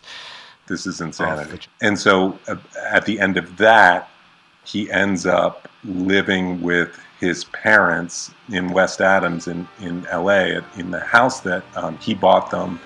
Uh, It's I guess it's sort of a compound. His brother is next door, and people are showing up like in the middle of the night, um, looking to party. He's he's he's twenty four seven high. Um, he's also super, as you said, super paranoid, but he's also gotten a sort of a collection of guns because he feels like somebody's coming to kill him. So he makes sure that his brother has a gun. He makes sure that actually his dad has a gun um, to protect him if, if need be. But I think his dad starts to, to crack with all the ins and outs of partiers at the house. And, um, uh, and also, I think the dad is worried that Marvin's going to screw up even the house, that they're going to lose the house too. So um, the family issues are getting worse and worse. And it, it takes place like 11 a.m. or something. Oh, oh, it's it's that the dad um, gets in an argument with his Yeah, his mom, the- he and he, he finally he defends his mom, and for the first time in his lifetime, as you said, he he he hits his dad and then beats the crap out of him. And at which point the dad walks away, goes into the other room, gets the gun that um, Marvin gave him, comes back in, and shoots him twice. And then the uh, his sister-in-law comes in, having heard the gunshot, um, calls 911, but the, the father won't say where the gun is. The father is just sort of done his piece and is traumatized by what he's done. And then the ambulance drivers won't come inside until they know where the gun is. So Marvin is like bleeding out on the ground, as you know, potentially he could have survived had um, they they gotten to him sooner. But I mean, it's just sort of And the line, though, from everyone is saying that Marvin didn't really want to live anymore himself. Like, Right. That the suicide that he could he could never enact for himself. He kind of forced his father's hand. I mean, who, who knows? But but sort of the line that the siblings, Marvin's siblings, always say is that the dad always said, um, I, "I brought you into this world. I'll take you out," knowing that like if you ever struck your father, he would come back tenfold, which is exactly what he ends up doing. yeah. Um, and in a way, I mean, it is a Shakespearean ending. That's the thing. Like, this is the stuff of opera. This this whole thing. Yeah. Um, that's what it feels like to me. I mean, you could you could you could you could actually dramatize it with angels and devils and Greek gods and things like that, um, and it would be very convincing because you have someone who is just so gets so inspired yet so full of self-loathing and insecurity, and has such highs highs and such low lows, and so many comebacks and so many also near misses and so many like Right. important foils. I mean, he he cycled through an enormous amount of talent um, just as collaborators, and here you have it. So Yeah, I mean, there, there's this, you know, this running theme. It starts at the beginning of, of like, he takes punishment for love, and you would think uh, uh, in another story it would play out metaphorically with somebody else, but it ends up playing out with the very person who punished him, uh, you know, and, and held love in front of him, and and he takes it out with that very his his own monster, and then in this sort of pyrrhic victory, was this the perfect way to die? If he if he hated his father, to leave his father with the guilt of killing him. I mean, that's that's his just dad is the great- just a, a dumb guy's the, opinion. no, it's the great star in this constellation. Uh, he's convicted though, isn't he? He is. Um, there's there's some other stuff at play. I think he he gets um, a, a lighter sentence because there's there's like a brain tumor involved, um, and or the, at least the lawyers play that up, um, and so he doesn't get a, a full uh, life sentence or anything. But he dies in the 90s, I think, in, in a- uh, you know a retirement home. Yeah, it's. It, I mean, and I think uh, her mother finally leaves him after after Yeah, she's all right. said and done. It's like it, it took. Yeah, I mean, I can't live with him now that he's killed my son. It's Now that it's very it's son. very it's very troubling to be honest with you. But again, there's so much beauty that came out of it. So, do you want to go? Oh my do you want to talk about your top Um, fives, or is there things we want to? sure. There, Top- there's plenty top- of posthumous stuff, by the way, because this man was in the studio a lot. It's going to continue coming. Although it sort of stopped for a while, it started and stopped. But I think that we're going to see a lot more. The, the the stuff, the sort of the sleaziest stuff that you, that you mentioned before, um, comes out posthumously out of those sexual healing Oh, sessions. Sadomasochistic beauty, where he has a British accent and he's sort of enacting his fantasies, and then um, there's all kinds of Yeah, we, we didn't talk about. I mean, shit. he's got a very uh, he loves S and M and uh, huge. Uh, sanctified lady. yes, which is not the real name. Uh, No. it- it- everything gets sanitized a little bit, and then you can you can Yeah. hear his. He was trying to shock people, and uh, he is an interesting man. And so uh, I'm glad we devoted All this episode. We could keep talking about him forever. But what what are your what are your top five? Because I decided to go with the top five songs of Marvin Solo and the top five duets. Oh wow! All right, I have um, a top five and and then some. So I'll do uh, the first one is "You're the One for Me," which we played from the Moods of Marvin Mhm. Gaye. Um, when I feel the need, which is an unreleased song from around that period, from like 67, 68. Mhm. Uh, did you check out those, those unreleased? Um, there's an unreleased record. I saw the thing um, from Motown. I, sessions. I haven't heard it yet. Yeah, Motown sessions. Um, that one is is awesome. Again, it's it's pretty somber, um, but, but really good. Trouble Man makes my list. Uh, my mistake uh, from that Diana and, and Marvin album, um, and the things I will not miss. That that song from Lost Horizon, that Burt Bacharach, Hal David song, and then I, I all of here, my dear. All of it. I, I just think all of it. I mean, I, I'm recommending that you go and, and you listen to that album, but my favorite song off of that is When Did You Stop Loving Me? When Did I Stop Mm. So that's it for me. Well, that's the our only overlap is because I think that song is uh, uh, oh, immaculate. When I mean, when he Yeah. finally gets to the quote unquote chorus, although there's other choruses, it's it's not linear songwriting by any stretch. But when he finally says, "When did you stop loving me? When did I stop loving you?" I mean, that is a euphoric moment in a, a gut wrenching song with with all sorts of inappropriate details mixed in. It's it's uh, really something. So for me, uh, I would put "High Heard It Through the Grapevine" in there just because, but I, I'm not sure. That we're not really looking for the huge hits. So uh, scratch that. Uh, "Life's Opera" is a song that he recorded during the "Let's Get It On" sessions. With he wrote it with Oh, yeah. Ivy Jo like Hunter. that. It's a long, sort of like MacArthur t- Park type song and it's got a lot. Yeah, It's yeah. got a lot of the spirituality stuff, and it's got a lot of the sort of meandery, uh, cosmic things. But it it it it feels a little bit more premeditated and planned out, and I think it really is a beautiful piece of work. It was released one of the posthumous records. Um, I, Mercy, Mercy Me, the ecology from uh, What's Going On. I think Oh, the yeah. drum sound itself, um, that weird echoey, cheap sounding drum that kind of burrows into your brain. The second you hear it, you'll know what it is. Uh, And how about the ending of that song? It's got that, that weird um, sort of sound pattern that happens at, at the end. You know, it's this huge hit, and then the end is is like Lynchian. yeah, I, I know exactly what you mean. And it's uh, Yeah. there's keyboards um, that, that come Yeah, into play. that's what. Um, the next is "Only a Lonely Man Would Know" off MPG. It's another one of those sort of Whitfield Yeah. songs, which is it's great. Uh, and while I love "Baby Don't You Do It" from the early days, I would probably put "You" on there again. I just I I, happen to really dig that '67 and '69 period. If we're looking at duets, um, I do "It Takes Two with Kim Weston. It's a standard for a Yep. reason.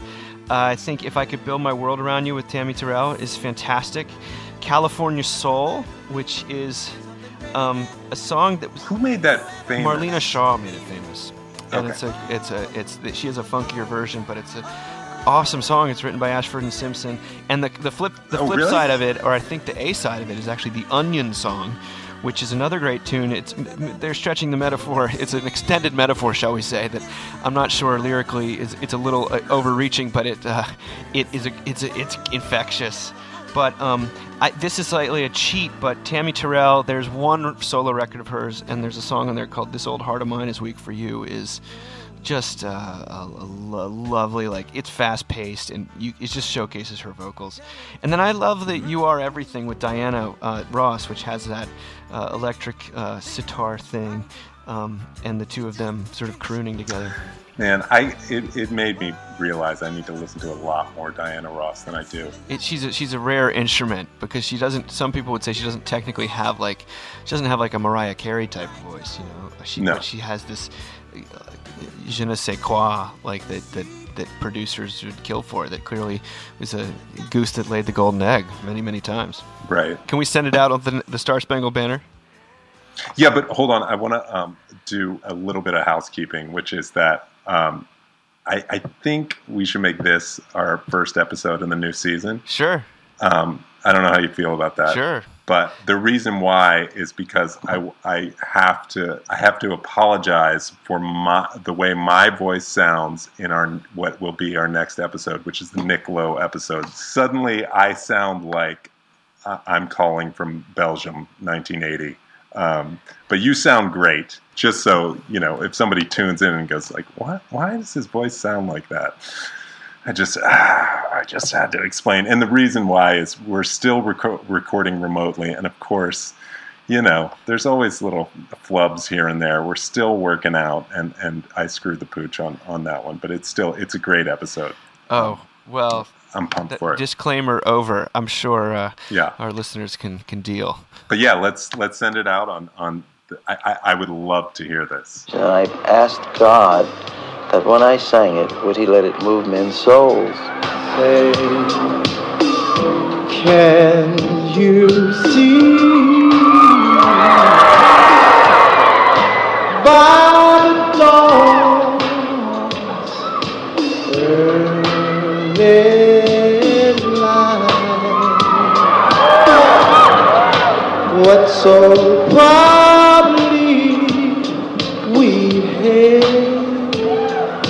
the twilight's last gleam.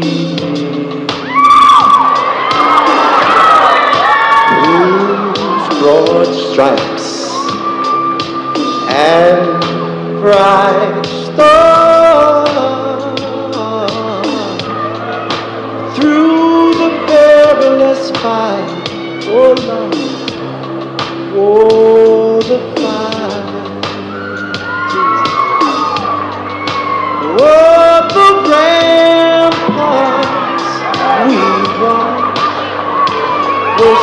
were